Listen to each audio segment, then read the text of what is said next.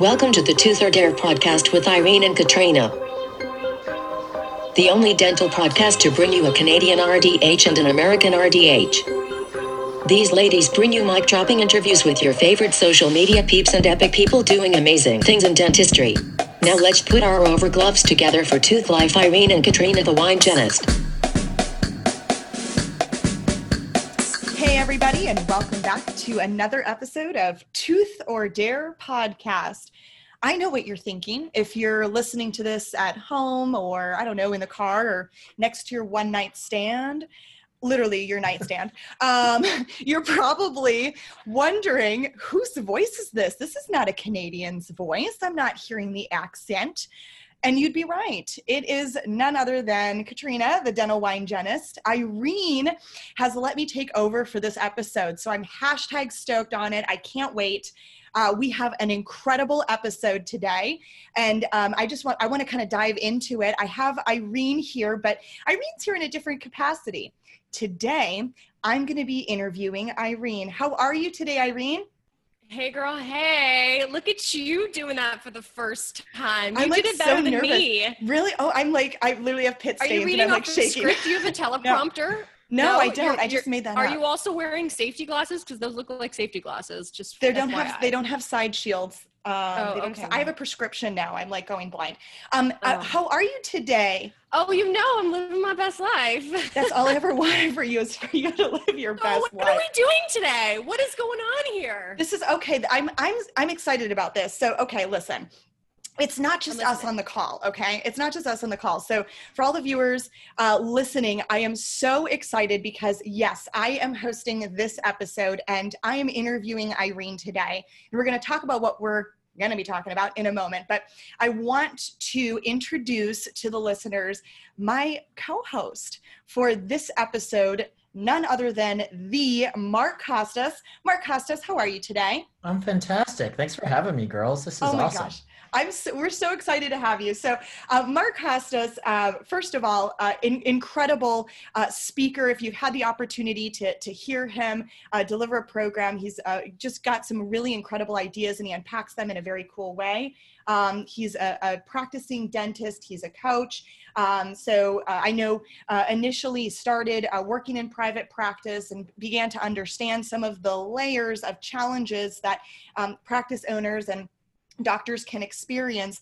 I mean, we all say it and we say it a lot. I mean, uh, in dental school, dental hygiene school, we learn a lot about how to put on loupes and work microscopically on the teeth, but how do we do that with our business? And so, uh, Mark Costes, an international keynote speaker and founder of the Dental Success Institute, um, comes to us today, um, bringing kind of this vibrant idea, this this kind of uh, over the balcony view of how uh, we in dentistry can optimize the work that we do, not only from a clinical standpoint, but also a practice management standpoint. He uh, is also a number one Amazon best selling author of the book Pillars of Dental Success. He's got an internet radio show, the Dentalpreneur podcast.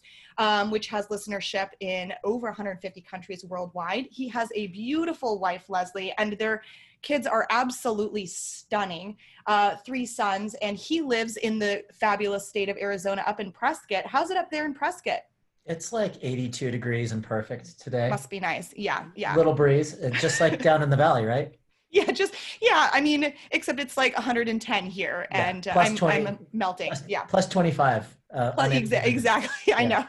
Uh, so, but we're excited to have um, Dr. Costes here um, because of his work that he does with the uh, Dental Success Institute. Um, before we get into the episode, can you tell us a little bit more about the Dental Success Institute, what it is that you do um, with your institute, and how you're supporting uh, dental professionals in uh, optimizing their practice management systems? Uh, sure. I guess the only thing I can say is that I'm qualified to say anything with a microphone in front of my face only because I've made more mistakes than anybody else. I've I've owned 15 dental practices uh, throughout my career. I currently own six, and it it wasn't always pretty, um, and still not isn't always pretty. Um, continuing continuing to learn every single day. I'm humbled every single day with uh, with new challenges and new surprises. But um, currently, six practices, two in California, four in Arizona. I have about almost 90 employees, uh, depending on the day. Um, in the practices, and then we have a couple different things going on. We have Dental Success Network, which is a network of uh, a, a paid membership network of 900 dentists from all over the country, all 50 states. And we have a, a really cool community, uh, much like um, maybe like a like a dental town, but uh, but with a very very positive spin to it. And we have a couple dozen faculty members that that uh, house the different chat rooms in there. Uh, we have one of the largest buying groups in the profession, and then we also have a, a huge um, video library of continuing education. So that's Dental Success Network. The Dental Success Institute is my private uh, coaching clients. Um, we have what we call black belt coaches, people that have been through this curriculum that have um, an overhead of 50% or less and a systemization score. We call it a systemization score of 80% or greater. So they're systemized, they're, they run tight operations and they coach for us. We have 11 black belt coaches. We have five traveling coaches that go into the offices of our private clients. And, um, and we just have a really good time. We have a couple hundred uh, private clients that are in what we call the Elite Practice Mastermind, and that's inside uh, Dental Success Institute. And um, I used to do all the traveling. I, I, used to be on the road every single week. Um, and I've turned that over to our awesome coaches. So, so that's the Dental Success Institute. That's the Dental Success Network, and that's my practices. That's my life. So, do your coaches like with that is the hold on? Can I say a word here? yes Of all of the people you chose to interview me, you chose you chose the guy that has all of the answers, and I'm like in Yeah. practice one mode. He's gonna laugh. Like like No, he's not. Can I not. call you Mark? Mark, are we friends? Can I call you Mark? Of course, you can call me. He's, he's just gonna laugh at me. He's gonna be like, "Oh, honey, I've done that 15 times already. Oh, honey, Listen, you're let hiring me- your first employee. Oh, I'm already on like 150." Let me tell you about Mark Louise. Costes. He is the most humble person. I one of the most humble people I've ever met. I, I recall Irene that we had like some tooth or dare situation happening at VOD, and you were like just handed your phone off to Mark, and you're like, "You videotape Yeah. this," and Mark's like, "Oh, okay." Like, sure. Which eh, he's amazing. And also, do you remember that time that I spilled my glass of red wine on you, and you didn't hate me, and you still came back on? It was a full glass of red wine. it was a full glass of red wine, like right all over him and Craig Harder, and I was like, Oh sorry. no! I mean, I'll get that, that was the day that I met you. That I, I met was- you about a half hour earlier. Uh, yes. And, and no. Yeah, we're already now- really different. Oh, I'm And so sorry for your luck. I'm so sorry for yeah having Awesome. to, to have all these interactions with me. So he's like he's super humble, and and I think Thank um, the thing that you you started with that I absolutely love is that you've made all of the mistakes. Like and and that's the thing is that if you've only been met with success, you're not prepared for all of the ups and downs that are happening in dentistry. And I mean, right now is a perfect example. Like who who prepared their business for a global pandemic of this you know magnitude and so I, I i mean you're everywhere right now you're doing all of the things um, we'll get your um, social media handles and all that jazz at the conclusion of the program because i want people to be able to reach out to you if they have any questions Sure. um, you're amazing and I, I just had one other quick question for you before we start um, uh, Sure. diving into irene and that would be do your coaches wear black belts like is it like a karate thing or oh my gosh. Hold on. Can you give me just give me five seconds? yes yes yes please. yes please Where think he he has- going? I think he has like a black belt, like legit. No way. We're still If- recording. We're not editing this out. He just We're- left. we're- We're talking. he- he's Where did he go? He just I don't left. know, but He get just, ready like, to take a his- screenshot. People need to. The You, world needs to see this. this. episode. You do the screenshot. Okay, all right, this is hold you, on. Okay. girl. Okay, Okay. so What are you? this is what are um you doing? we just sorry, I had to run into the other room because we just got Oh, done gosh. with with our black belt ceremony. And usually at our summit was uh, scheduled for March 27th. Mm. Sorry, I'm out of breath now. I ran into the other. Um, That's, that's one of the signs and symptoms. Be careful. so our, our summit, uh, this would have been the ninth annual. Um, first time we've we've skipped it in nine years, but it had to be rescheduled because of COVID. It was scheduled for March 27th. One of our traditions is we get all the people that have been promoted to black belt status because we do it white belt, blue belt, brown belt, black belt, and the black belts have to be maintain black belt status for six months, and then they have to be unanimously voted by the other black belts to become a coach. But we just had our virtual black belt ceremony this morning where I awarded the black belts to all of the people that actually oh, cool. Um, Love that. yeah I know. so they these are people that have 50% overhead and have super tight operations manuals and they, they have to have a certain leadership score. I, I have a question for you. score. Are are any Yeah. of those belts you're holding a hygienist who owns her own practice? Not yet. You could be the first. Irene, yes, you're gonna do I it. have, I You're gonna have a the feeling that Mark, you and I together are gonna change the world of independent dental hygiene practice ownership. I am on board. this is Let amazing. me know how I can help. Oh, I love that. I lo- yeah, you want to so come over here and, and do everything? Because that would be great. No, that, that would be that would be abdication versus delegation. We talk about that all the Right. time. And I, that's another mistake that I've made. I found, you know, three really good office managers and I abdicated everything to them. And then when they eventually start leaving, you realize that you don't know what you're doing and Yeah. and you never captured all the magic inside their head.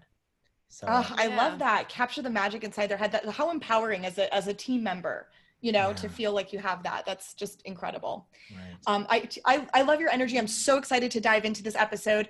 Uh, so this is this is a really incredible episode because um, so many people uh, have been reaching out to Irene. Irene is, um, you know, tr- sh- she's just a remarkable human being. Like I, I, I really admire you so much for all the things you do. I really don't know like when you sleep. Um, because you are just juggling so many incredible things and you're you're you're everywhere. Um, but one of the amazing things that irene is doing is she's building her own practice like literally from scratch like the just imagining everything building it out you know creating everything from start to finish. And and there's so much that goes into that. And i think one of the challenges is you know people probably reach out to you right and slide into your dms and they're like how did you da da da da da? And it's like it, that's Yeah. not just like a two sentence thing that you can like message someone back. Like there's so many layers to it. There's so much to it. So today we're, we're going to unpack that. We're just going to we're going to look at start to finish kind of where some of these things are. We've got some of the most common questions that people you know ask about this. And so um, dr costes and i are just going to kind of dive in and and uh, and rock and roll away shall we Yeah, for sure. I'm and I'm, I. I thank you both for doing this because it'll be a, I mean, I don't want to look at the easy way out, but I want to look at the most efficient way out. And if there is a hygienist out there, or hey, never mind, even doctors who want to start their own practices, reach out to me because a lot of people are confused. They're, they, the first thing they say is, well, where are you located? And I say, I'm in Canada. And they're like, oh, well, in Canada, a hygienist can open a practice. Um, and the answer is yes and no. Um, and the answer is also, and in America, uh, hygienists can open up practices too. It's state by state and province by province, but it'll be um, um, a more efficient way of me sharing the information with people by just shooting them the the link, the URL to the podcast episode, and um, you know if there are any further questions that I don't answer here, I'm happy to answer them one on one.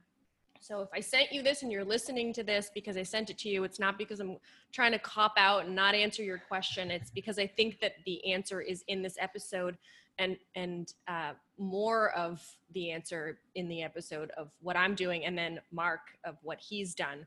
I Mhm. hope perhaps when I answer a question, if you feel that, you know, that's great, Irene, but you could have been more efficient, like tell me what you think I could have done better or can do better moving forward. Because like I said, this is my first time and it's your what, 15th, did you say? How many 15. practices have you Yeah, owned? I've, had- I've owned 15? 15. Yeah. Yeah. So I'm I'm baby I'm baby Mark right now. Uh, That's okay.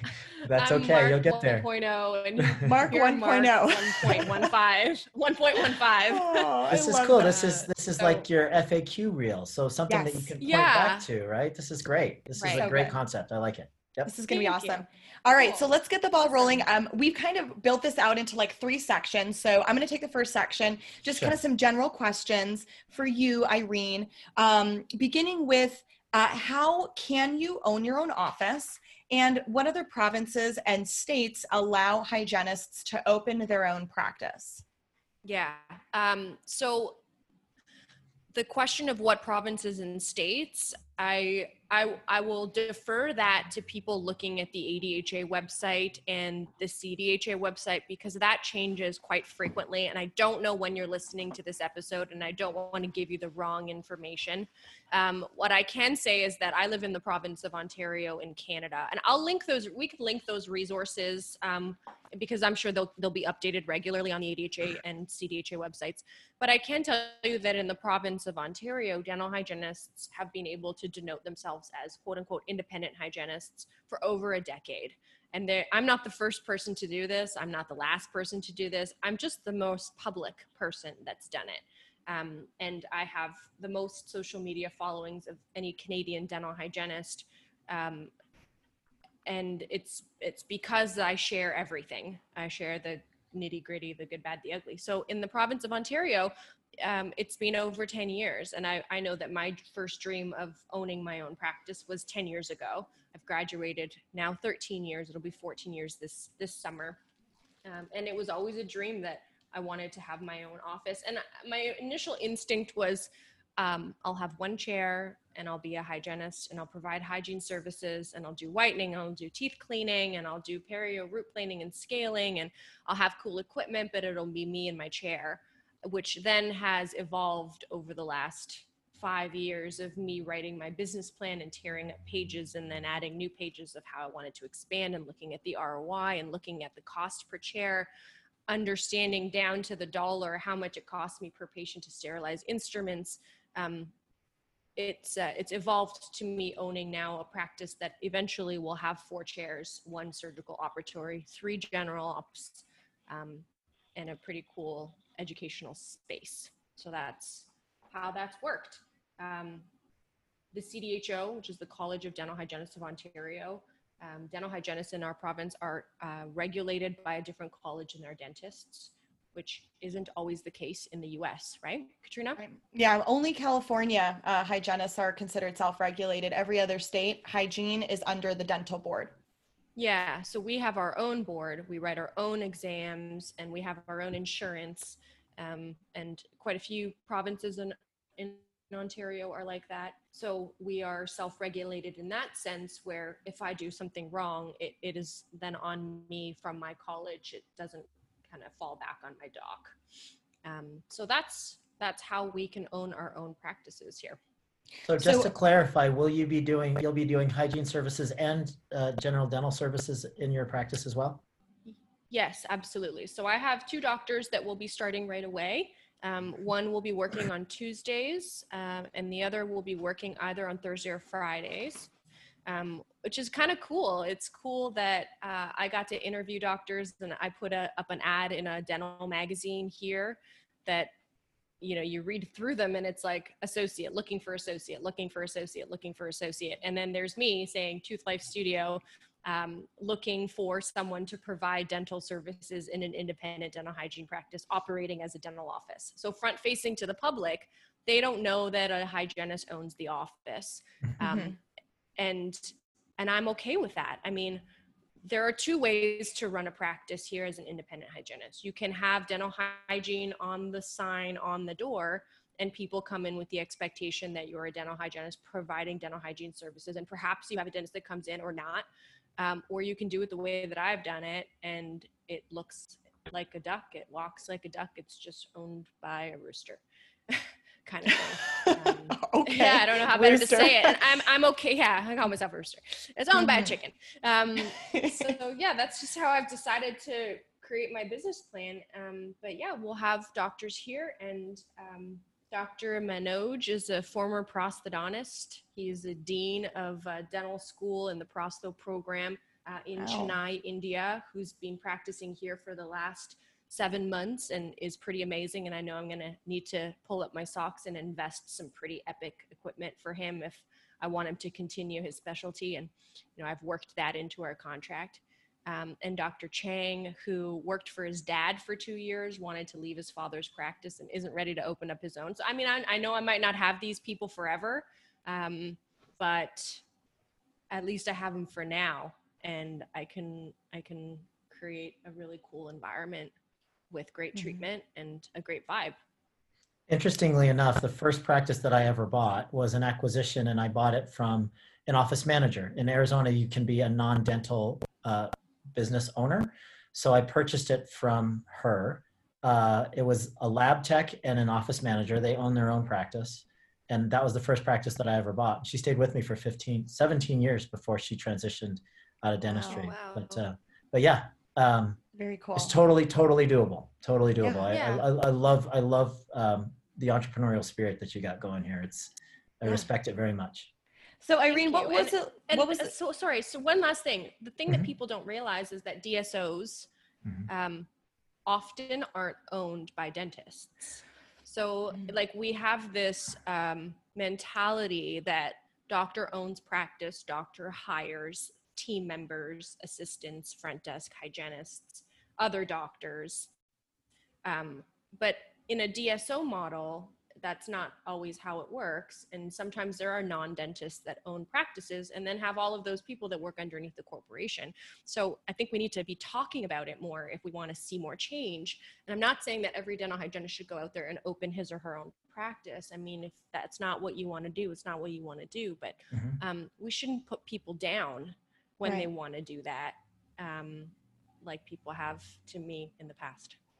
Yeah. Yeah, I, I, I want to definitely talk about that. Um, I want to I want to ask about that. We'll, we'll get provocative at the end of this this Yeah. um, program, but I, I did want to ask you before we move on because we're going to have Mark go into some questions about the business of dentistry in a moment. But um, I, I did have a question for you about what it was like as a hygienist interviewing doctors for for your office um you know what was that dynamic like did you feel like i mean because you probably got an, a nice group of resumes i would imagine Yeah. already the, the doctors that are going to be responding to this understand they're going to be working under a hygienist so they're no okay all right let's let's let's talk about that no. Um, yeah, so I, I did two things. I put up an ad on Facebook uh, in the Facebook business, uh, I, through my Facebook business page.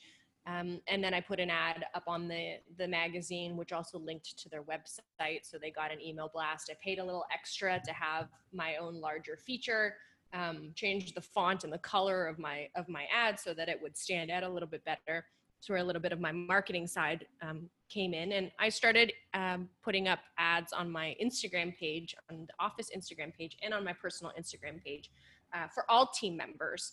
And the people that follow me on Instagram, hopefully they know who I am and what my credentials are. Um, but those that found me from the internet or from this ad had no idea, um, unless they did a little bit of digging, that I was a hygienist. So I had uh, 33 resumes in three weeks. Uh, amalgamated between all of those platforms. And I started off each conversation with the facts that I am a dental hygienist, I own the practice, Tooth Life Studio, um, and this is how we operate. And then I just paused. I just waited to see and hear the reaction.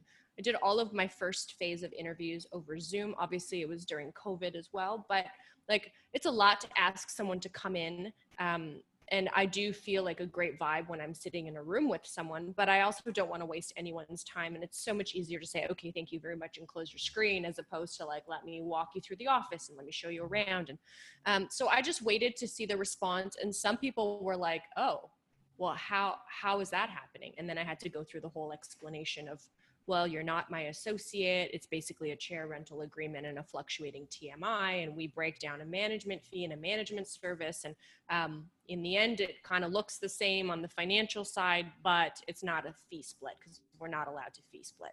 Um, Ah, interesting. so I had to, yeah, I had to explain it all. And the two doctors that I hired already knew how it worked. And not because they had worked for with an independent hygienist or in a practice owned by an independent hygienist before.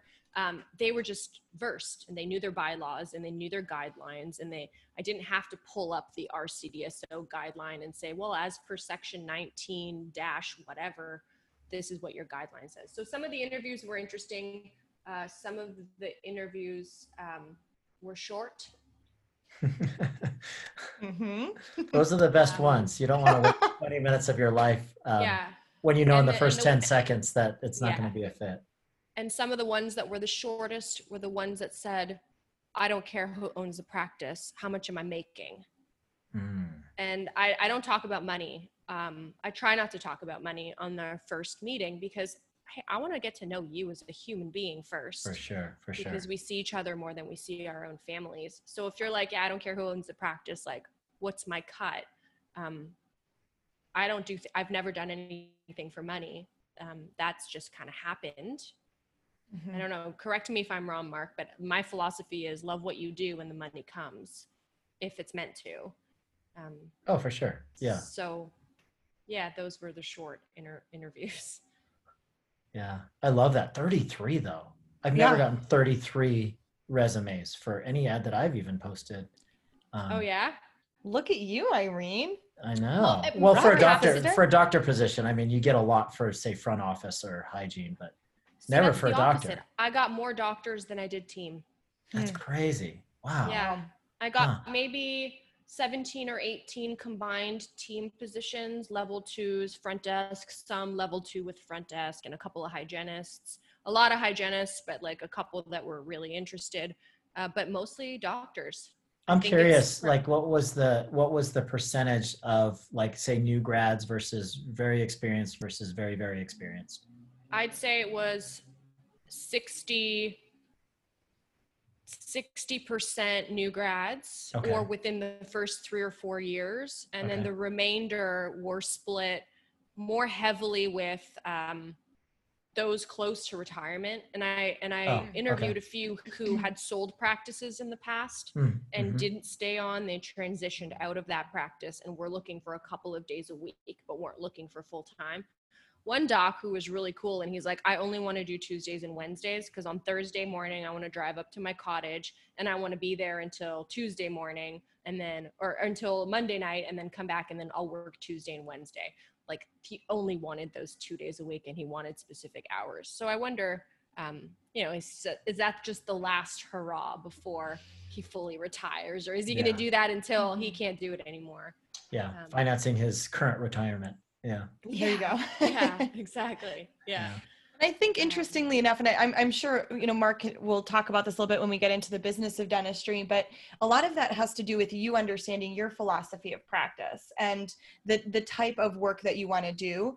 Um, you know, do you want to be a more conservative, you know, practice? Do you want to be more proactive with, we're not going to sit and, and actively monitor this. We're, you know, and, and so I think a lot of those kind of fit factor into it as well. It's not, simply do these days a week work for you uh, you know I- mean mark both you and i practice in the state of arizona Mhm. um, there was a time in arizona where if you had two hands and a hygiene license you could get a job wherever you wanted and Oh so the questions to hire a hygienist were are you licensed? Can you start in two weeks? I mean that was it. There weren't these other layers these other questions to the interview to find out like are we are we a good match? You know is this is this something and i think we're seeing too with this pandemic the offices where the, it was not a good match. You know where the hygienists and the doctors practice philosophies have never m- meshed and now it's just very heightened. So For I- sure. S- i'm sure something there's a lot of that um, right?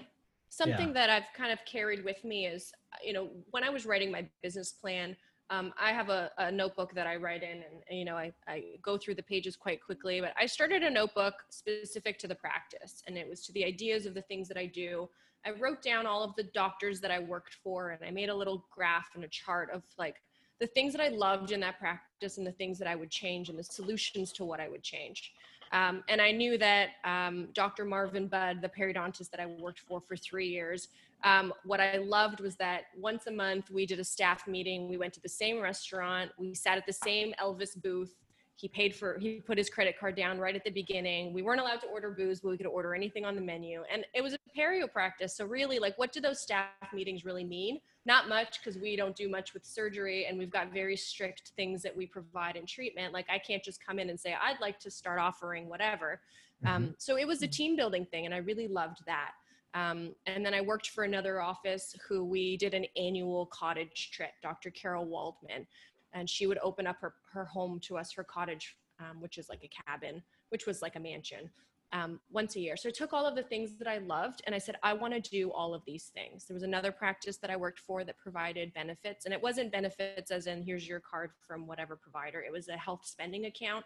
So for someone like me that doesn't take any prescription meds, I have a bad neck and a bad back, I use that money towards my chiropractic.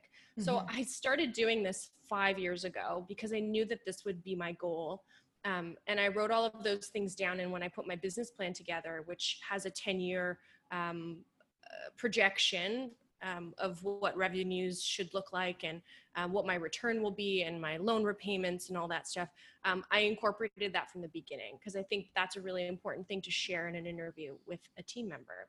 And I found it interesting that some of the employers that I worked for paid for continuing education. And my last boss, my last two bosses, Dr. Dana Colson and Dr. Carol Waldman, were both Kois mentors from the Kois Institute in Seattle, uh, owned by John Mhm. Kois and uh, various other amazing doctors. Uh, and I got to witness some of those um, treatment planning um, appointments. And um, I have all of the binders before they went to iPad of all of the um, protocols of occlusion and protocols of composites and implants and perio.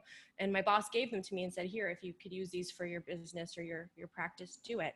So for the doctor's interviews, Wow. um, I asked them to present me a case. Um, I didn't tell them or didn't care so much in an email to tell them that I'm a hygienist because that shouldn't matter. We should be able to talk about treatment regardless of who your team member is. Sure, sure. Um, so I asked them to present me a case, um, the case, a case that they're most proud of, and a case that maybe they're not so proud of, but they could tell me now how they would change that Hmm. um, treatment outcome or the treatment they provided. And then I presented them with a case, um, and the case was my dad. Hmm. Um, My dad needs a lot of work done, and um, Did you ask how they would treatment plan it? yeah, yeah. That's so cool. I showed them I showed them images. I had a whole case presentation where I took photos and, and radiographs. Um, so I had a you know the occlusal anterior right left half open smile, upper lower front face uh, and lateral, a pan uh, and a couple of PAs. Uh, and I asked them what they would do for this person and didn't tell them that it was my dad because I want to know if that would change. Like Mhm. does it matter that the person on the screen is the father of the person that you're looking to work with Mhm. um, Right. or is it a patient that's just walking in off the street and the one Mm. doctor that said oh god look at those teeth to my own father's case during an Oh, interview wow. um, was a clear no because Yeah. I don't care Wow. if it's my dad or I don't care if it's the guy across from the street. That should never be your response. Your response should be the opposite. It should be like, wow, I'm so happy that I get to treatment plan this and that I potentially would have the opportunity to change this man's life. Yeah. Mhm. For sure. Um, so that was Yeah. some of the interesting parts of the very, very cool process that you put together there. I like it. I like it a lot. Yeah. Thank you. Yeah. Just amazing. I've given it years of thought. yeah. Sounds like you Yeah. have, and lots of journaling. Yeah, and it, it, it is interesting because I, I do work with a lot of D D3, D4 dental students, and and uh, because they listen to the podcast, and then we get to know each one another, and so many of them are like, yeah, I want to, you know, I want to purchase immediately. I want to buy, you know, right out of the gate. Um, Keep I have a couple- Sorry, guys. No, it's okay. I have a couple different practices that I have my eye on.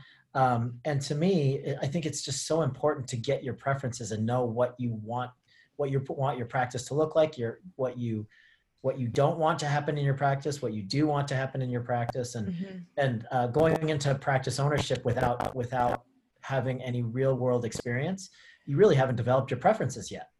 Absolutely. And, and, and I think that's, that's kind of what's interesting about Irene's situation is that a lot of times when, as, and, and, and I, maybe I'm speaking out of turn, but as a, as a, a dental student looking to buy or a dentist looking to buy, a lot of times they're looking to buy an already established practice and taking Mhm. over a situation from, uh, you know, a, a retiring doc. And so I think there are other layers and challenges associated with that. We see that um, with the work that I do in our perio practice when you know we step into those situations. Irene's a bit different because she is a, a build from the ground up. So she's not in a situation where she's necessarily buying and then having to convert these patients who may not have had a certain uh, level of standard of excellence. I'm being uh, diplomatic about that. um, you know, versus Irene, where she's right out the gate saying, "This is the the standard of excellence that I want to to utilize. This is my philosophy of practice. This is where I'm going. Uh, patients that come into my office, this is what they're going to expect." And um, and I think that brings a, an interesting dynamic uh, to where she's going. So that's like an awesome transition to the next segment, which I'm going to let Dr. Costes take over, which is talking about the business of dentistry. Whoa, I'm sweating, Yeah. guys. It's Okay, you have to say that I'm Get sweating ready, buckle up. No. I am sweating. No, Do I'm I need gonna. to pull up my business plan so I know my numbers? 'Cause I haven't used it No. in like a year and a half.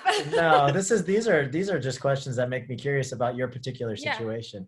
And I think that could be informative for a lot of people that are listening to us right now first of all, access to capital. What? How are the banks? How did they? How did they receive your business plan? And uh, was it diffi- difficult to get all the capital that you thought that you needed?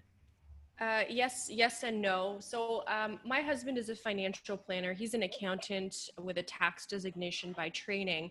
Currently Okay. works for an institution in wealth management, um, estate planning, uh, and general financial planning. So he he's he's a money man, and I'm not so much a money man, but I I understand how much I need for certain things. Mhm. So we had a dollar value in mind. So we knew that we had to in, have our own personal injection for banks to take me seriously because it isn't often that an independent hygienist opens a startup um, of this caliber. You can start, and then one of the questions people ask me is how much does it cost? And that could be, uh, it could cost you $70,000 to open a one chair with IKEA cabinets, or it can cost you a million dollars if you want, um, you know, beautiful marble on the floor and custom lighting. And um, it's, it's kind of like building your own home, right?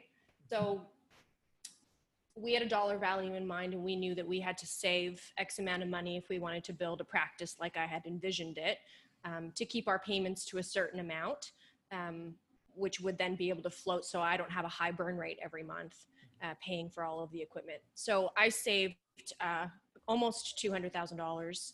Um, and of course, that wasn't liquid for a while. It was invested and saved and, and put away. Um, and then when I went to the bank, you know, they take you a little bit more seriously when they see that you Sure. have um, an injection of your own. Yep. And, you know, the injection is for running capital, uh, things that wouldn't get financed or that we needed to pay right away. Um, and then we went and put together our business plan with that 10 year plan because our lease that we found um, was 10 years. So we wanted to show what we would be able to do in 10 years um, based on the lease. And the interesting part is that when an independent dental hygienist or a dental hygienist or a non dentist applies for a business loan, you apply for a business loan in the same department that a doctor does. So there is a department in the banks that is devoted to physicians and dentists and chiropractors looking for loans to set up their own practices. Mhm. So there is no like division for non-dentists looking to open a dental practice. I had to apply with everybody else. And of course, my scope of practice is not the same as that of a dentist, so I can't say that I'll bill X amount per day, per chair, per hour. Um, I had to only be able to provide projections based on me hiring a doctor that will be able to use the facility to treat patients um, and what that chair rental agreement um, and fluctuating business administrative costs would be. So it wasn't easy. Right. We went to two different banks, even though Uh-huh. my bo- my husband works for a bank, um, Mhm. and had to explain it to them until the very last person Googled me. The last bank manager put my name into a Google search and called me and apologized that they didn't realize that I was different um, and that I do things a little bit differently. And um, they offered me a sum of money, but not all of the money that I needed. Uh, Okay. So I went to Patterson, Patterson, and uh, Henry Schein and Sinclair. I listed out all of the pieces of equipment that I wanted. Remember, I've been doing I've been doing my business plan for a while, so I knew what Statim I wanted and what Hydrim I wanted, and um, the capabilities of the pumps and the compressors in my office. I knew how much those cost, um, and I shopped. I shopped between all three of those manufacturers. The person that gave me the lowest dollar value and the best financing rate, um, that's the company that I went with, and that was Patterson, who didn't care that I wasn't a dentist. Um, even though every single box that comes in still says Dr. Irene on it, Yeah, yeah. they they didn't care that I wasn't a dentist. They they did they saw the potential in what I was creating here, um, and then they offered me the rest of the money and financing for the equipment. Patterson did. So it what Patterson did. Yeah, Yeah, okay. they were fantastic. I can't I can't say anything else about how amazing Patterson was and the level of hand holding that they've given me um, has been wonderful. So personal injection, bank loan, um, and then financing through Patterson for my equipment. Um, and then leveraging my partners and leveraging my contacts. I mean, I anyone can say that I I hate asking for money, but I don't hate asking for a discount. Mhm. So I went to my partners at 3M and Hugh Freedy and, and all of the companies that I've worked with, Dentsply Sirona, shouts to Dentsply Sirona, um, Mhm. and said, listen, like, I want the best product, and I know you have the best product. I don't want to have to go anywhere else. I want your stuff and I want to show it and I want to share it, um, but I can't afford it. Can you help me? And you'd be surprised how many people can't give you free stuff, but they can give you a discount. Yeah, Um, there's a lot of mhm. margin. There's a lot of wiggle room in, in everything in dentistry. Um, Yeah, we call it the just dental gotta tax. ask for it. Yeah, the dental tax is the dental is, tax. is strong and true. Like uh, Mhm. you, you tack the word dental onto it, and you get you get you know an instant thirty percent markup. Mhm. Um, Yeah. Did did your landlord give you any um, tenant improvement allowance for the build out? Yes, yes. So the space was completely concrete. It had no plumbing or electricity. This was the third place that we were looking at at the same time, and we had calculated the cost of build out based on what my vision was. Um, and uh, we ended up with two similar spaces Mhm. one that was this office, completely concrete shell, and another one that was an older building, but it required a lot of updates to its plumbing and electrical work. So in the end, it would have been equal. This space, uh, all of our plumbing and electrical is done from below, and because it's a concrete slab, it requires something called core drilling. Core drilling goes right through the slabs of concrete, and there's a basement below that isn't owned by us or used by us, but they've allowed us to use our plumbing from below.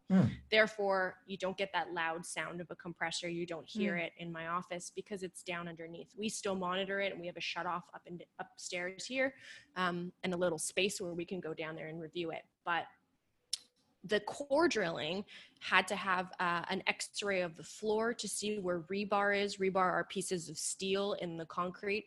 And because i'm in a in a building there's uh, 10 floors above me of residential um, our space holds a lot of the weight of the building. And some of the pieces of concrete cement pillars that are here that are 14 feet high and about two feet to three feet deep um, those are structural so there's a lot of concrete in the ground, which then led to the concern that I had a hard time uh, planning out where my operatories would be because of the x-raying of the floor. I had to put my chairs in specific spots to be able to have the plumbing and electrical come from below. The cost of that, the landlord had has estimated it to be almost two hundred thousand dollars of core drilling, engineering, um, HVAC, which wasn't in, plumbing, which wasn't in it's kind of cool to look at some of the photos on my Instagram, my office Instagram, which is um, at Tooth Life Studio, of where it all began in 2018 and where it is now. We've hit some, we've had some hiccups. I mean, um, we found a storm drain tank that's owned by the city, occupying 400 square feet of the office, Oh, strategically geez. in the area where I had planned for my um, stairy to be in staff room or team room. Um, and then we didn't know if we could do anything in there. So it took four months of contractors and engineers and city officials coming in to see if if we put electricity in that space if uh, something could backfire or malfunction. Um, so i mean we've had some hiccups for sure but this was the best investment in a new place.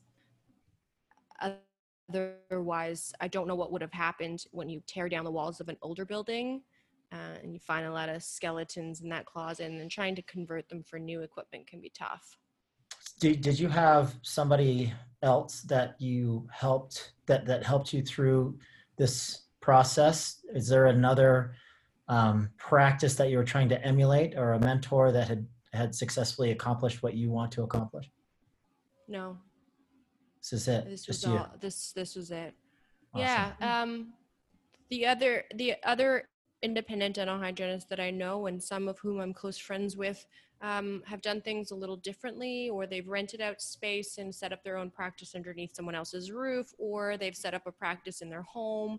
Um, no one that i know personally has um, has done something like quite like this. And i found even with like my speaking career um, that friend circle gets smaller Mm-hmm. um, when you start sharing your dreams and sometimes people give you great advice and sometimes they don't give you great advice and that then deters me to do what i really feel passionate about um, so i've led with my heart and my myself most of it Mhm.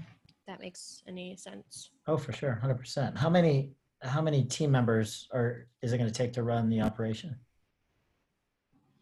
So I have a front desk who's already started. Her name is Okay. Julie. She works two days a week for now. Um, Mhm. She's setting up our system. We're doing all our trainings together. We've implemented Open Dental as our software Oh, management. good choice. I've added. Thank you. I've thank you. I did a whole spreadsheet on all of the different companies, what their costs were per month, what the recurring costs would be for practice management, text, email, reminder, confirmations, all that stuff, service fees, training fees. I think I've got like 14 companies in the spreadsheet, and Open Dental ended up being the one that made the most dollars and cents Yeah. for the value. Yeah, by far, added- by far, it's yeah. this, I, the most superior. I think practice management software. That's that's what we use in all of my practices, and almost Yes. I would say probably 90 percent of the clients that we work with of our of our 200 or so private clients, we've convinced about 90 percent of them to switch over to Open Dental. It's just it's just intuitive. It's it's a good choice. I didn't invest Mhm. in their add-on for a text and email reminder. I subscribed to Yapi for that. Oh, Gina. I also use Mhm. yeah Gina Dorfman.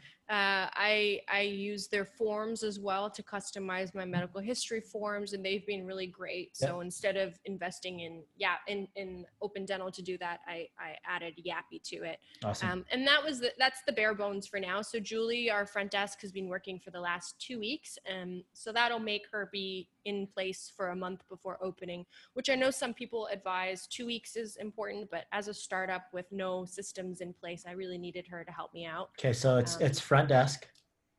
And front then, desk, um, yeah. Okay. Um, what else? An what else? assistant.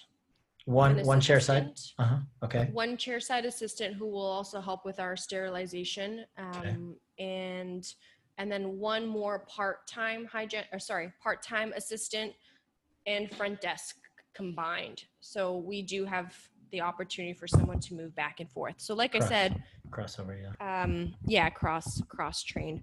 Julie's only here a couple of days a week, so we needed someone to be able to fill in for the rest of those days. So that's it for now on the team side. Um, I'd like to have an office manager. Okay. I'm sorry. I didn't mean to interrupt. No, go ahead. No, go for it. Uh, I was going to say, what do you once you get up and running? What do you anticipate that that total payroll percentage of revenue to be? Right. So that that I assume will fluctuate based on the hours that the doctors are open that we haven't put in place yet. I Okay. think on our business plan we've we've put about 18 to 22 percent to be um, I don't have it open in front of me, but just from what I remember, I believe it to be 18 to 22 percent for uh, pay for for team. That Okay. included me um, as a Okay. hygienist. Mhm. So Yeah. we have some wiggle room there to exclude me if if needed. How are you paying yourself based on a revenue generated percentage or an hourly rate? We haven't set that forth because we're waiting to see what happens on our um, numbers for our taxes. So the way that it works in our practice and every, I mean, don't quote me on this, guys, because you want to speak to an accountant and a financial planner because everyone's situation is going to be different. Mhm. But I have my, I have, we have two corporations here. So Tooth Life Studio is basically the leasing and lending. Um, it runs the practice. It purchases the equipment, uh, and it's owned by my husband and I at a 50-50 split. Mhm. Um, and then I have my own professional corp. So all of the billings that I do go through I.Young Professional Corp. That's what you see are on on your invoices. So the plan of how we plan of how we identified is that I would um, invoice Tooth Life Studio. Tooth Life Studio would pay me, um, and then we would look at tax bracket to see what should stay in the corporation. Therefore, corporations pay lower tax versus personal. Again, then a number that we're really waiting until the end of the year to pull out and to pay me because we need to make sure that it makes sense on the tax side. Excellent. The reason I Does that ask is um, it, it totally makes sense. Is that and the reason, right? Is that the right way to do it? Is that the right answer? Tell me the Oh, it's- answer. oh, it's totally it's it's totally dependent on your situation, but and Right. everybody does it slightly differently. But uh, the fact that your husband is a CPA and he's a financial planner gives you gives you a huge um, advantage. Yeah. advantage yeah to do things correctly with the right entities in place et cetera but what i'm getting at is I was, I was just checking to see because this is a different model than i'm used to seeing right so Yeah.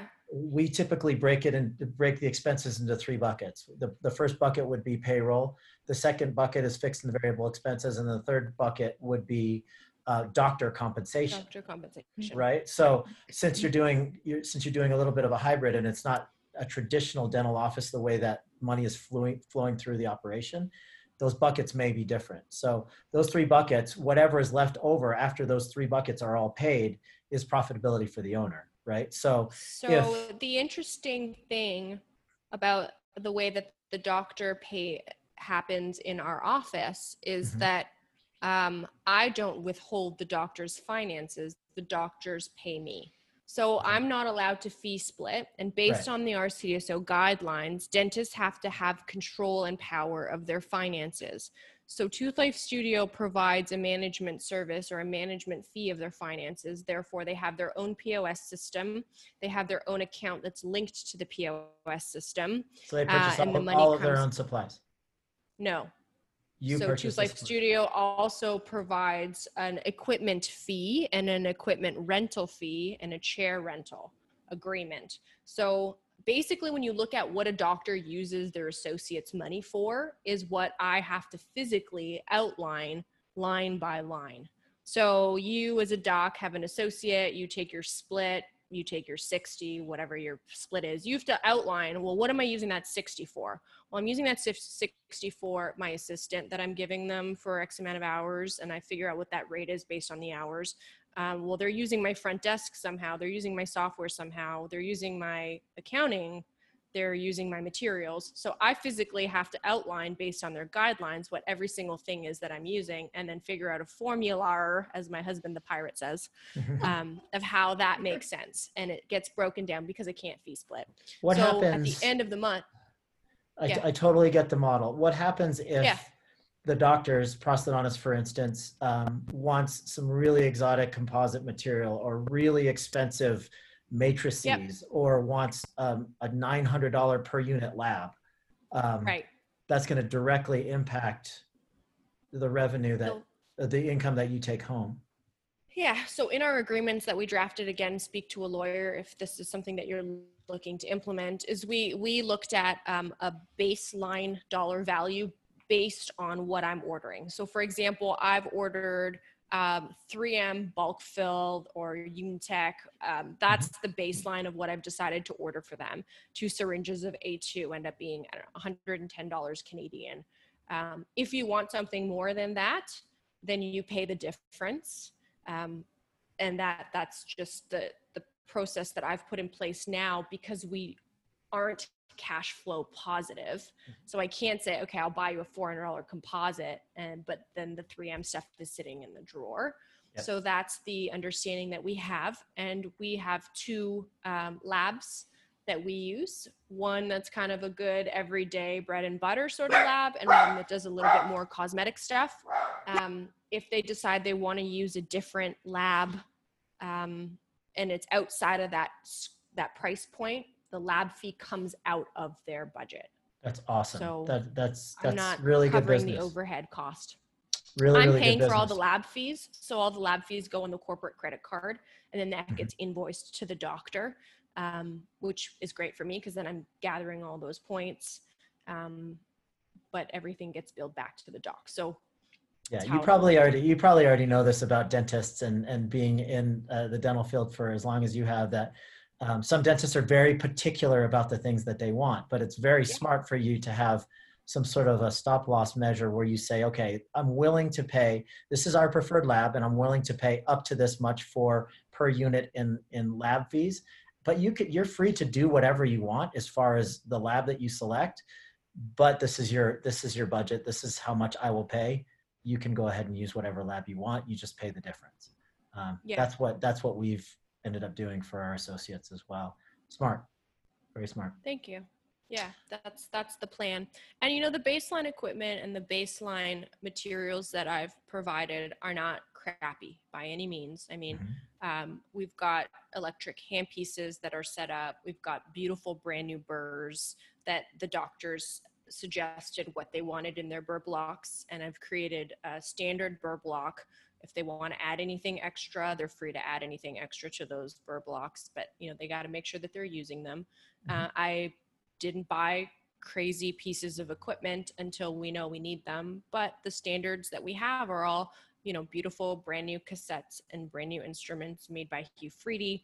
Um, they're they're quality instruments, so I hope that if they do need to add anything, it's it's minimal because I started off with a good solid middle ground. Excellent.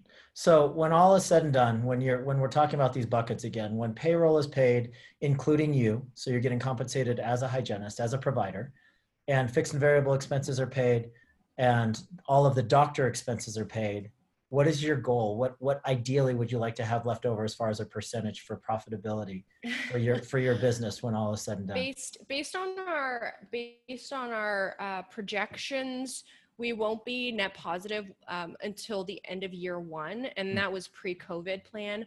Uh, so we would sustain our expenses um, with a small amount of profit that would be held uh, for expenses or who who knows what might happen. Um, Mhm. But we weren't we weren't planning on being like significantly net profitable until the end of year one, and that's why I've added two doctors from the beginning um, to try and get a higher volume of new patient exams in so that we could still meet our targets of being net profitable by the, by the end of year one of practice. And i think that that's common. I don't want to say that you you probably see more business plans than me but i think a lot of people don't uh, don't often have high net profitability net profitability until after their first year at least if not two depending Yeah. on what equipment you're buying and i Yeah, think we we shoot for a break even by six months. So we're talking Yeah. about negative cash flow for the first six months. right Um, and then profitability slowly grows after that six month mark. That's that's typically what we've seen, depending on the depending on the location. But um, I will say one thing that that I'm very impressed with is the fact that you're you're thinking about cost of goods sold, cost per procedure. You've already kind of tried to figure out how much it's going to cost for you to produce um, your production. We always say that. How much does it cost to produce your production? You know, and that includes all the support staff. How much does it cost to heat and cool that that that um, treatment room for an hour? Um, how much is Yeah. You know, how much is it going to cost? 700 um i'm about sorry i'm at about $322 per day um, to keep the lights on Excellent. For the entire practice um, Yeah. and that is because i haven't used all of the money through our financing and um, we've repaid some of the financing through our personal injection that was left over so that's basically how much it, it runs me to keep the office open and to pay my team to be here full time with no patients being seen which Sure. i mean doesn't happen often so under 400 canadian per day Katrina, I didn't mean to hijack the hijack No, the no, podcast no. here. This is good. Um, no. I love Okay. it. No, this I is could great. talk about this stuff for days. Yeah. and and Yeah. you do and you do so beautifully i love that um, so i want to i want to ask some questions because you've talked about the building itself you've talked about and by the way i'm impressed it, you're like you could work at home depot if this whole like dental hygiene thing doesn't work out for you you're like and then the concrete I and the know how to fix an subfloor. HVAC unit now. That's like amazing. Yeah. I'm so proud of you. That's fantastic. So, um, Totally. t- tell us a little bit about the practice itself. Um, you know, the the the planning of building the practice, um, and did you work with a designer and then your contractor? So, kind of kind of walk us through that. Yeah. So uh, I had created my idea of a practice, kind of like a mood board, uh, scoured through Pinterest, put together a PowerPoint presentation. Uh, I, I, I live and breathe in Excel and PowerPoint. Those are my two favorite things in the world. So I put together a PowerPoint presentation with what I wanted each element of the office to look and feel like. So, like the front office, uh, pretty modern, open concept. I wanted a coffee bar as opposed to a seated waiting room area so people can either stand or sit and and look out the window. Um, I'm at a corner in Toronto, um, busy street corner with four-way stops. I mean, the location of this practice, I, could couldn't have selected better if I had tried. And it took me a while to find the right place, and it took me a, fi- a while to find the right place with the right square footage and with a landlord that would be willing to help me build it out. Um, and which is also very important, guys, when you're negotiating your contracts. Make sure that you're looking to the future when you're looking three to five to 10 years from now as your practice grows. Um, because sometimes they'll throw in like a, okay, well, you'll pay $22 per square foot now, including your TMI, but then in five years from now, we're going to up it to 44 bucks a square foot, which is craziness. So really look at that. Um, I created my mood board and then I looked for contractors that were experienced in dentistry. I didn't want to hire someone for cheaper uh, because they've never done a dental office before. You know, they can do, they're trying to get in the business. Like you could do that. I didn't want to do that because I didn't want to compromise the build out. At the time, we were limited in timing. So I negotiated a three, four month fixturing period, which means that you don't pay rent in that four months uh, as you're building your practice out. So the landlord did their quote unquote landlord's work, which is done before you take possession of fixturing. And then as soon as that happens, the clock starts and you've got four months to build your office out. That was my negotiation. Four months to build your office out. And then as soon as that four months closes, um, you start paying your rent and you start paying your TMI, which is abbreviated for taxes, maintenance, and insurance. And that's generally a percentage of, uh, it's sorry, it's a percentage of your base rent plus fluctuating costs like your electricity or water or whatever, your maintenance fees. Um, I didn't want to risk hiring someone that was inexpensive, inexperienced as a contractor for dental and then running over my four month fixturing period and then having to pay my full rent. It, Yeah. Smart. It, then it could it could get expensive. So I interviewed five um, five contractors that have specialized in dentistry. I sent them all my PowerPoint presentation before. Said this is what I want it to look like. Um, these are some of the finishes that I want. Um, you know, what's the quote per square foot? How do you work with my um, distributor, which at that point I had selected Patterson. Um, how do you work with my distributor? What's the process? What happens if um, I need to move a plug last minute? Or what happens if you need to add something quickly or something breaks in the meantime? I looked for a contractor that wasn't the most expensive, but also that wasn't the cheapest. I looked for the one that I was most comfortable with that wouldn't throw in some additional charges or costs or fees uh, in the middle of the build out or at the end of the build out for that matter. Um, and that's how I picked the company that I work with. Um, and I don't regret that at all. Did they come, So, did they no. recommend um, a designer or an architect to you? They did, they Uh-huh. did, and I, uh, I politely declined. And you did it Um, yourself? and I did it myself. I sourced out my own materials. Um, my dad is a civil engineer and an architect, and um, full disclosure, I've flipped three properties in the last 15 years uh, just to make money. So when I graduated school, I had a lot of debt, um, and I didn't know how I'd be able to pay it off. I went to university first, didn't use my degree, and then went to dental hygiene school. Um, personal experience, I was in a relationship with someone, we were engaged. I put down all the deposits for our wedding that never happened, and then I got stuck with a lot of debt. So I needed to figure out a way to make money quickly. Um, so I flipped my first home uh, in 2007 when the market crashed. So I Mm. took advantage of that, pulled out money out of my loan for school, put it down as a deposit on this property, and then flipped it. Um, and then did that two more times to pay off all my debt. Nice. So uh, I was familiar with um, with flipping homes and where to source products from. And luckily, my father, being a civil engineer and an architect, had some really good contacts on uh, like lumber distributors and uh, tile distributors. Um, so I knew where to go to get a good price, and then I leveraged my contractor to get even better pricing. awesome. Wow, that's Good stuff. amazing. Yeah. I, And I social don't media think- helped. s- Yeah. social media really helped. Every time I had a decision to make, I asked social media to vote, and it had ultimately turned out that social media made the right decision. So you get thousands of people's Yeah. opinions, Yeah. um, down to the paint color or to the tile backsplash, or like even the little handles that I put on my cabinet drawers. Yeah. I remember when you were doing those questions. one, Yeah. and it was What a cool to thing. see. Yeah. That is very cool. That I love very that. You know, Irene, I don't think a lot of people know that about you, like uh, your your history in in you know understanding like flipping homes and things like that. And I mean, that's that. So you you've really you're a very diverse human, anyways. But you've got all of these like really unique skills and talents and things that you've brought to the table. And I think that's that's kind of another layer to Mhm. us discussing all of this in this episode is that it, it's not just well i took one business class and so now i'm i mean it's like you you're pulling in all of these different things that now are kind of coming to fruition or allowing you to really kind of flourish in your business which is really exciting um, I want to ask you about the equipment. So, I know we talked about, we did a shout out to uh, Patterson because obviously they've been incredible with all this going on. Um, and I know you've been working with companies like 3M, Hu-Friedy. Uh, shout out to Dentsply Sirona because I know they've been uh, just sending you like box loads of equipment as well. So tell me a little bit about the type of equipment. Where did you get it from? Um, and then also specifically, there are a lot of questions about radiographs. So what X-ray equipment do you have? Can you take your own X-rays? What does that look like?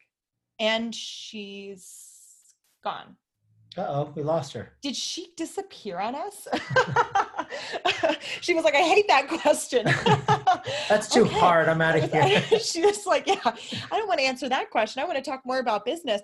Um, okay, so this is really great. Um, Mark, I think what we'll do is we'll just gather the information about the. Oh, she's back. hey, hey, there she is. There she is. Hi, Irene. She's kind of frozen. I always, I always kind of take my cursor and wiggle it on the picture and pretend like that does anything. I know. Is it? Is it? Uh, we need to wiggle it just a little bit. Oh, poor Irene. To me, I think she's in her office actually right now. So she might. She's been having some issues with her office. Like I remember there was like a two week period where she was getting all these like floods coming into her office, and Mhm.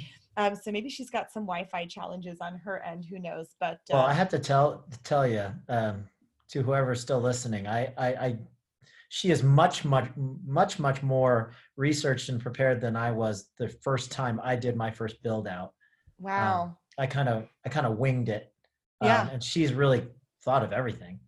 Um, yeah. Very sophisticated as far as the way that she's, she's approaching this project, which is, which is definitely notable. And uh, huge and i so i guess this th- this kind of is a nice segue what are your thoughts as a dentist as a, a you know a, a trained doctor who goes in and does a lot of these trainings what is your thought or or how do you feel about a hygienist owning a practice Yeah, I mean, clearly, I, I I purchased my first practice from somebody that wasn't a dentist, um, le- Mhm. less qualified and less planned out than she was.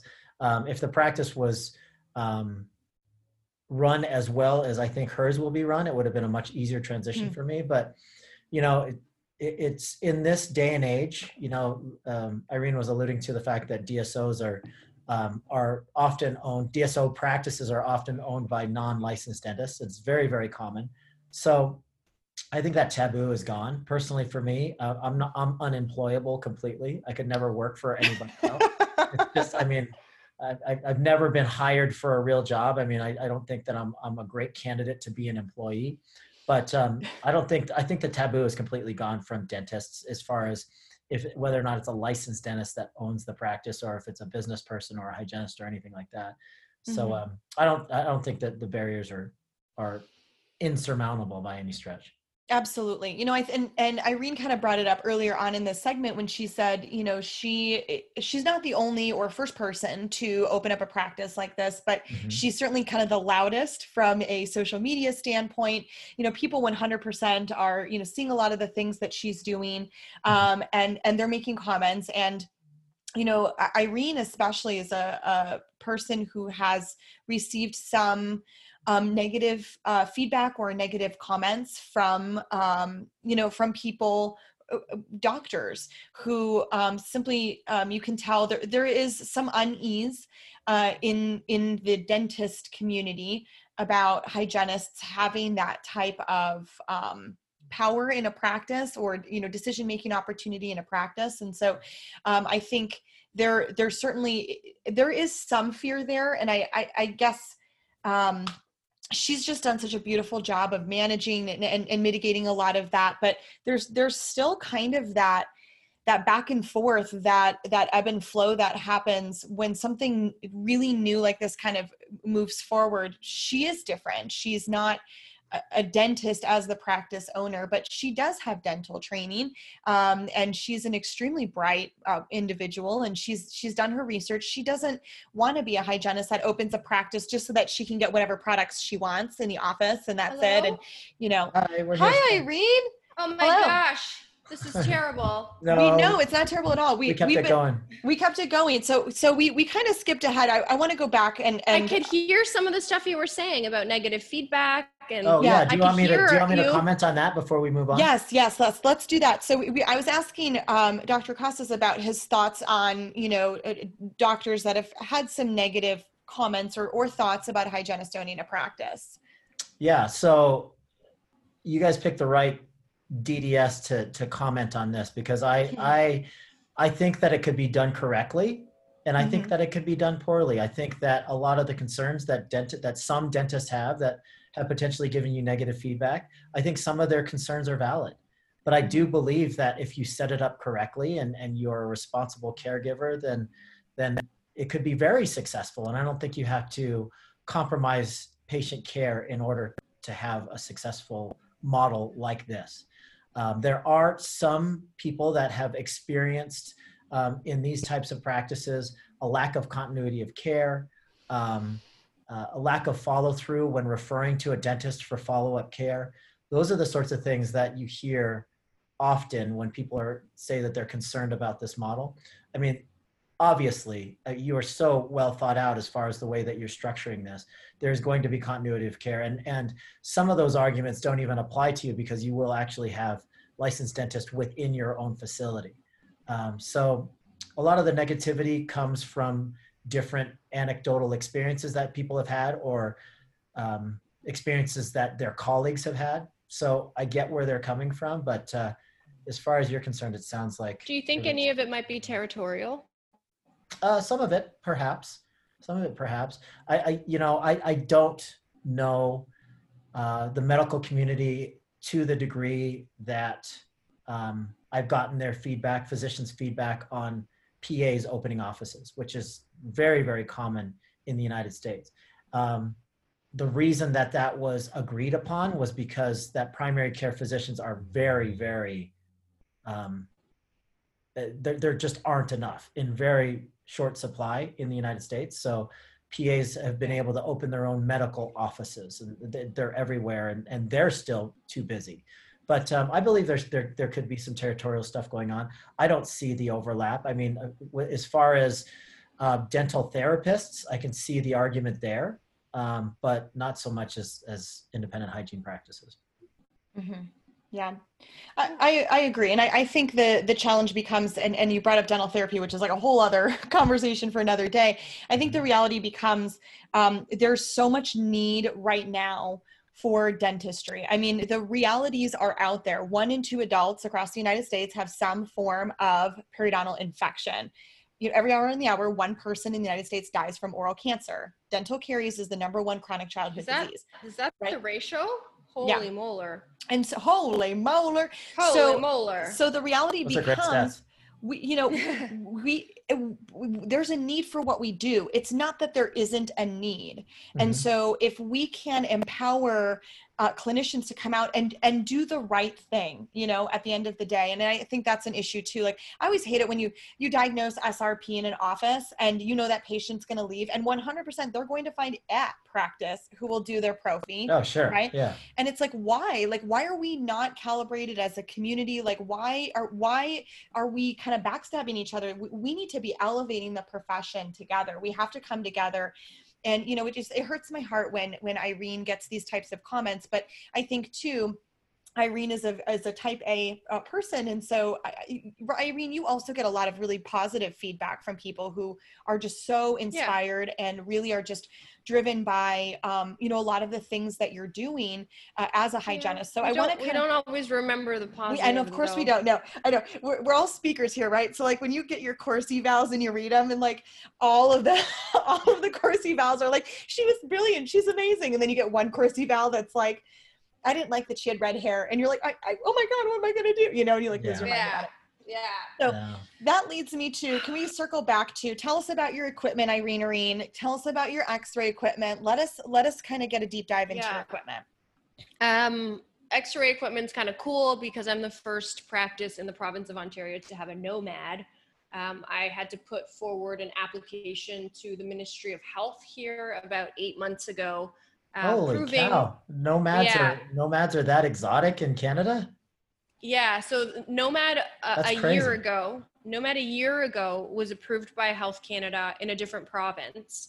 Um, and then someone needs to be the guinea pig in each province to bring it to their office and to put together a package that gets sent to Health Canada to approve its use. So I took that upon myself to do um, because I had a practice that was all open, meaning open concept and open walls. We didn't. We were at studs when I started to put this together because you have to attach photos photos of your lead lined walls uh, and you have to prove that your practice being the guinea pig practice is equipped uh, safely to, to use this piece of equipment. So i did that um, put that through and put that forward and patterson really loves me because i offered to help anyone else that would like a nomad in their practice to put together their approval package. And i think there's like the first 10 offices in the province of ontario that wants one has to do it and then everyone else just kind of becomes um, kind of bulked in. Um, anyway so that was the first piece of equipment that i had um, committed to because i was taking it for the team and doing it for the entire province sort of thing. Um, my sensors are Schick sensors by dentsply sirona um, my chairs are the dentsply sirona intego system including electric motor and those are awesome they were made in germany it wasn't the first set of pair pair set of chairs that i ordered the first set I ordered was from Forest, and they made a huge boo boo, and they sent the wrong chairs. And it was interesting because they had sat in a warehouse for 18 months. I I put down deposits on equipment in 2018 because I wanted. I knew that the practice build would take a long time, and I knew that prices go up for these pieces of equipment. Mhm. And so I secured 2018 pricing, uh, show pricing from uh, like a dental convention in the US because they always give better discounts in the US than they do in Canada. So I put down the minimum deposits that were possible out of our personal injection so that I didn't have to pay interest on a loan. Um, and they were made custom by Forest and shipped to Patterson. And then they sat in a warehouse for 18 months and nobody opened the boxes. Mm. So when they arrived here, there were three different colors. The Oh, base geez. was like, yeah, the base was gray. The cushions were uh, like a, a weird gray color, almost like a dough, um, with yellow stitching, like DeWalt power drill yellow stitching. And then the delivery system was carbon fiber black. So whoever ticked the boxes on Oh, that wow. special order ticked the boxes wrong. Um, Hmm. And I returned them and I got an out. Um, I got an out because another distributor had said, "Hey, we'll we'll switch it up for you. We'll get these for you. We'll give you a discount if you want them." Um, so I did that, and then I ended up switching from Forest to Dentsply Sirona. Um, I have a Hydrim, a larger Hydrim. Um, I have a 21V Bravo and a Statim on the way.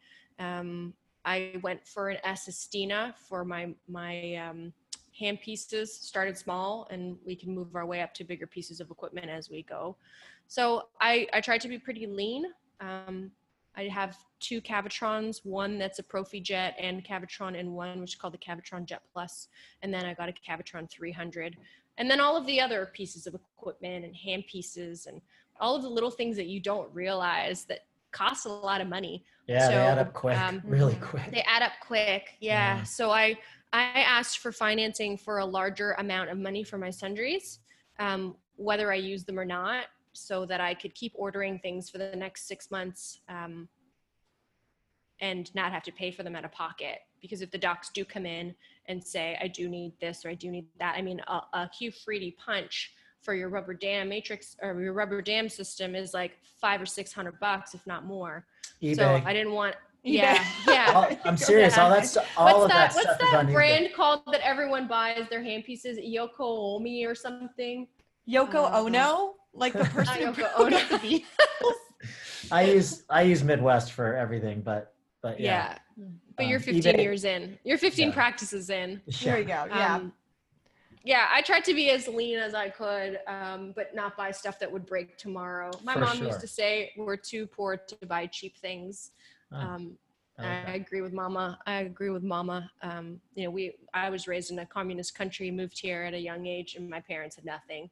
So we always, you know, taped the bottom of our shoes if we had to, but we bought nice shoes, so they lasted a little longer. Anyway, so that's that's that's what I did for the equipment. Um, I hired an IT specialist to do my computer software systems. It ends up being cheaper if you hire a professional to do it than trying to sit there and figure it out on your own because time and money are very much the same thing. Mhm. Um, I went with um, an off-site digital uh, system for backups as opposed to having an on-site backup system, which you're not supposed to have because then you have to take your stuff apart and move it with you when you go. Um, so I did that and started off small and then upgrade as I need to. I love that. I and and, and you will like I I mean.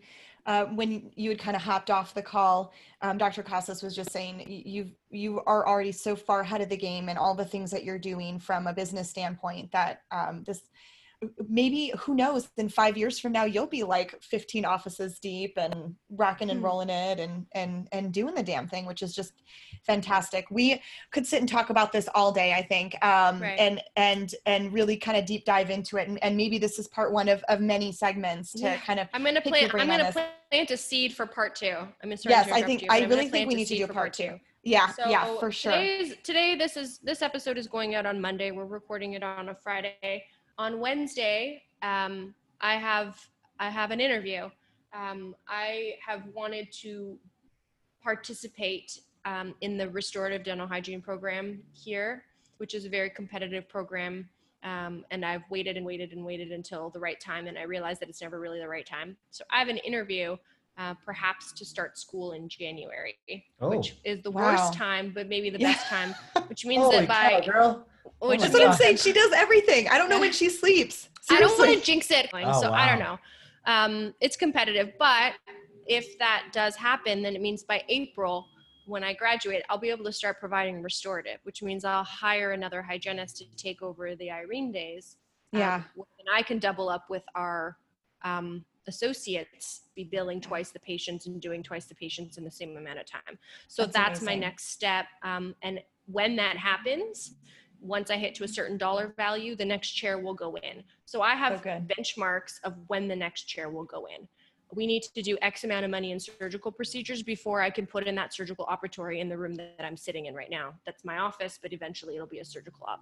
So Mhm. if you are opening your own practice, you need to hit benchmarks. If you're in the same state that I am, um, where I didn't want to put all of the money in all at once and then be sitting there cash cash office poor Mhm. um, blowing all my cash in the office and, and not having the treatment to be able to do it. So we've plumbed everything, the electrical, the plumbing, everything's done.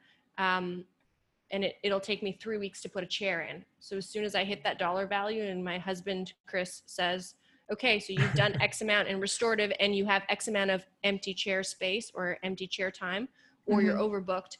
That's when we know the next chair needs to go in. So we've mapped out growth. Mhm. Cool. that's fantastic you're a rock star irene So that's that's that's part two. I let, all right. Stay tuned for part two. Um, final question before we wrap up for today. If you could give one piece of advice to a hygienist who is looking to open their own practice, what would that piece of advice be? Uh, don't be your worst, your own worst enemy. I went to a, a seminar, um, Principles of Practice Management, two years ago. Um, and I remember leaving day one. I went back to my hotel room. I sat on the floor. I have a photo of it, and I cried.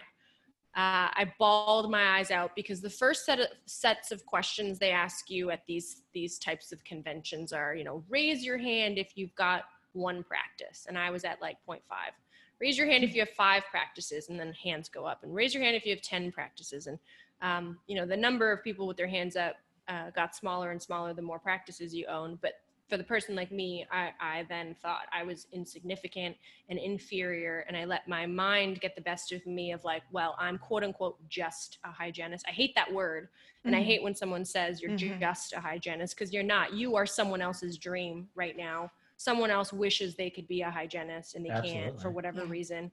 Um, so you're not just anything. So if you want to do this, you need to talk yourself into being your biggest fan and not your own worst enemy because we can talk ourselves into a lot with Mm. the right mindset. So since that day, I have been my own cheerleader and not my own enemy. And and when I find myself having a moment of like, what am I doing? I s- I switch my mind to something different because the more you train your mind to think positively the more positively you will be every day. Um, it's like it's like working out. It's like working your muscles. Your brain's the same. So be your own best cheerleader and don't let yourself get down. Just take it step by step. And if it takes you five years like it took me to know all of your facts then let it take you five years. But Mm-hmm. But be ready because it's a lot of work and and no one el- no one shows you the hard work behind it um, they show you the you know the beautiful paintings on the wall and the artists that came in and out to paint these things for me but no one shows you like how hard it was to get someone to to do all these things That's a, what, what amazing advice. And, and it really is, it's uh, the behind the scenes reel is very different than the highlights reel when it comes to that. And, uh, I, and uh, um, Dr. Costes is a great example of somebody who, who can absolutely attest to the fact that, Hey, like it's not glamorous owning your 1st Mhm. second, third, you know, as, as you're making these mistakes and learning from them and growing and, um, and, and there has to be a humility behind it. And I, I, I love what you had to say, Irene um, about you know being your own cheerleader and and staying positive and not getting in your own way. I think that's absolutely incredible. Um, all right, so uh, fir- first of all, I want to thank you, Dr. Costes, for joining us today uh, Thank you for on our uh, Tooth or Dare podcast. You were incredible, and I, I'm so honored Yep. that you're able to to join us here and, and pick Irene's brain. Um, I'm not sure if you know, well, you do know, uh, we are called Tooth or Dare podcast for a reason. um, so uh, typically the way that this works you you've seen this done at vod with um, shots of he fireball recorded it he recorded it he saw he saw howard Farran get dnr That's tattooed right, on yes. his chest by me Yeah. so t- that's how we typically um, do it if we're in person um, when we're online like this irene and i do a visually impaired version of rock paper scissors Okay. and then you would go up against either a, Irene or myself. You would decide if you want to take or dish a tooth or a dare. So um, I'm gonna go. Let's have Irene and I go ahead and do our uh, rock paper scissors, and then we'll do some hashtagging and social media handles and make this happen. okay. all right so you think about what you want to You do think. are you ready girlfriend Okay, I'm ready. okay one One, two two. three duh. Dang it! Wow, you that's amazing. Trina lost. I lost. All right, so Dr. Costes, I'm going to have you decide if you want to dish out or accept a tooth or a dare. And while you're doing that and let, and thinking about it, uh, please, uh, listeners out there, feel free to follow Irene on Instagram at toothlife.irene. Follow our podcast, tooth or you can find me at the dental wine genist. Please, if you enjoy this episode, please feel free to hit reviews. Um, the more stars, the more reviews we get, the more that people love us. Find us on Podbean, um, iTunes, uh, all that jazz. Uh, share away. Um, and Dr. Costes, how can uh, followers find you? Oh, me. Okay. Uh, Dental Success Institute on Facebook. It's the group, not the page.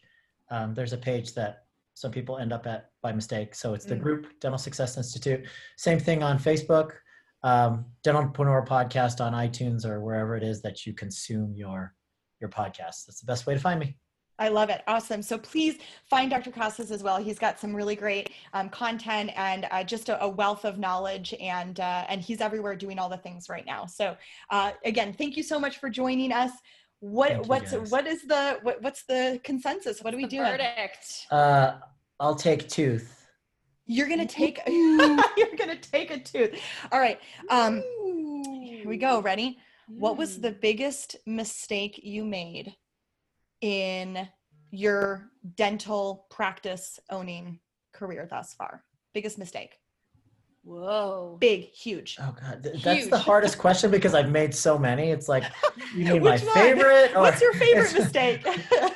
Yeah, I mean, uh, in the first seven years of of my dental career, I I was fortunate enough to build six successful dental practices.